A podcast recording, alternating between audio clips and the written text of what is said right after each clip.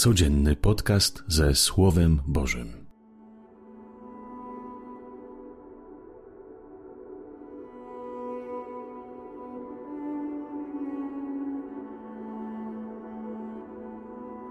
Panie, bądź moją stoją, bądź moim odpoczynkiem.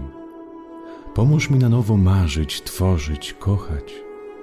Pomóż mi wstać z przygnębienia, z ospałości i zmęczenia Chcę na nowo wypłynąć na głębie, ale dopomóż, bym się nie zraził przeciwnym wiatrem i burzą, która często nadchodzi wtedy, kiedy postanawiam zacząć od nowa wierzyć, kochać i działać.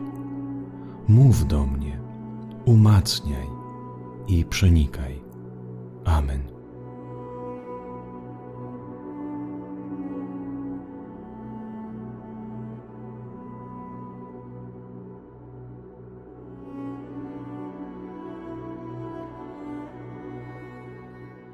Z Ewangelii według świętego Mateusza. Odchodząc z Kafarnaum, Jezus ujrzał człowieka siedzącego w komorze celnej imieniem Mateusz i rzekł do niego: Pójdź za mną. On wstał i poszedł za nim.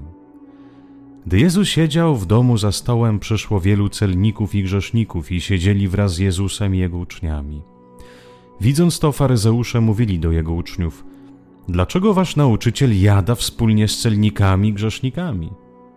On usłyszawszy to rzekł: Nie potrzebują lekarza zdrowi, lecz ci, którzy się źle mają.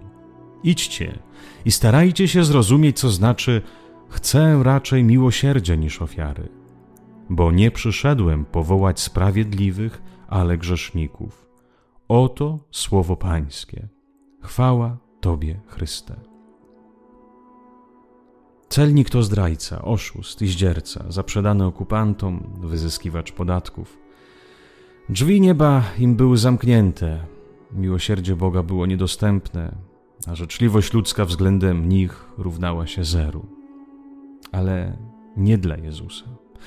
Jezus lubił przebywać z tymi, którzy publicznie byli uważani za grzeszników. Więcej czasu spędzał też w Galilei, w regionie oddalonym od miasta świętego, od tradycji, pobożności. W Galilei było bardzo dużo różnych ludzi z przeróżnymi poglądami i życiowymi zamiłowaniami. Jezus nie wstydził się podchodzić do człowieka innego, zagadać z nim, usiąść do stołu, wymienić się zdaniami. Bardziej chyba unikał tych podobnych do faryzeuszy, ludzi obudnych, zgrywających świętoszków, w sercu mających cuchnące groby, tak jak sam niegdyś mówił. Wolał tych, którzy nie udawali, tych, którzy wiedzieli, że mają porypane w życiu. Wolał tych, którzy dobrze wiedzieli, kim są i nie kryli się z tym.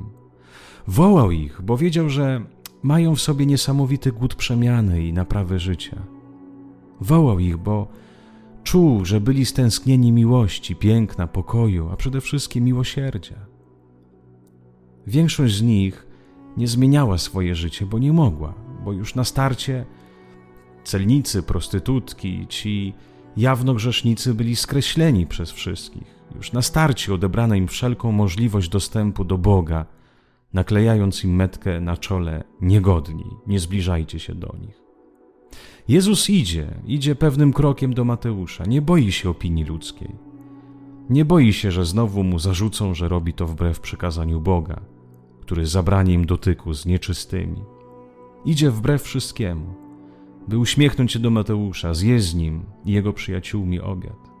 Idzie, by uszanować go, popatrzeć na niego z szacunkiem i opowiedzieć mu o Bogu, którego nie znał, o Bogu, który nigdy nie odwrócił wzroku od niego.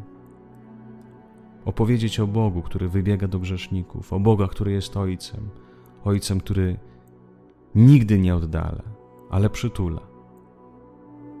Jak widzimy, Jezus nie prowadzi Mateusza do świątyni, nie każe mu się oczyszczać, nie odprawia z nim jakichś rytuałów, ale siedzi z nim przy stole, by pokazać, że Bóg staje się jednym z nich. Po co? By on, Mateusz, mógł się stać jednym z Bogiem.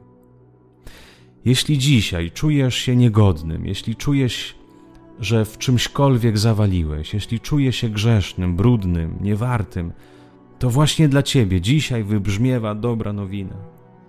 Jeśli ktoś ci wmówił, że nie ma dla ciebie szans, że jesteś beznadziejnym, że nie ma dla ciebie przebaczenia, miłosierdzia, że Bóg odwrócił od ciebie swój wzrok, nie wiesz, nie wiesz. Jezus powołuje cię na nowo. Jezus powołuje cię nieustannie. Powołuje, byś na nowo uwierzył, że Bóg jest dobry. Powołuje cię, byś na nowo uwierzył w to, że z Nim nie ma rzeczy niemożliwych. Wstań tak jak Mateusz. Zrób pierwszy krok, a On już cię poprowadzi. Życzę Ci miłego i dobrego dnia.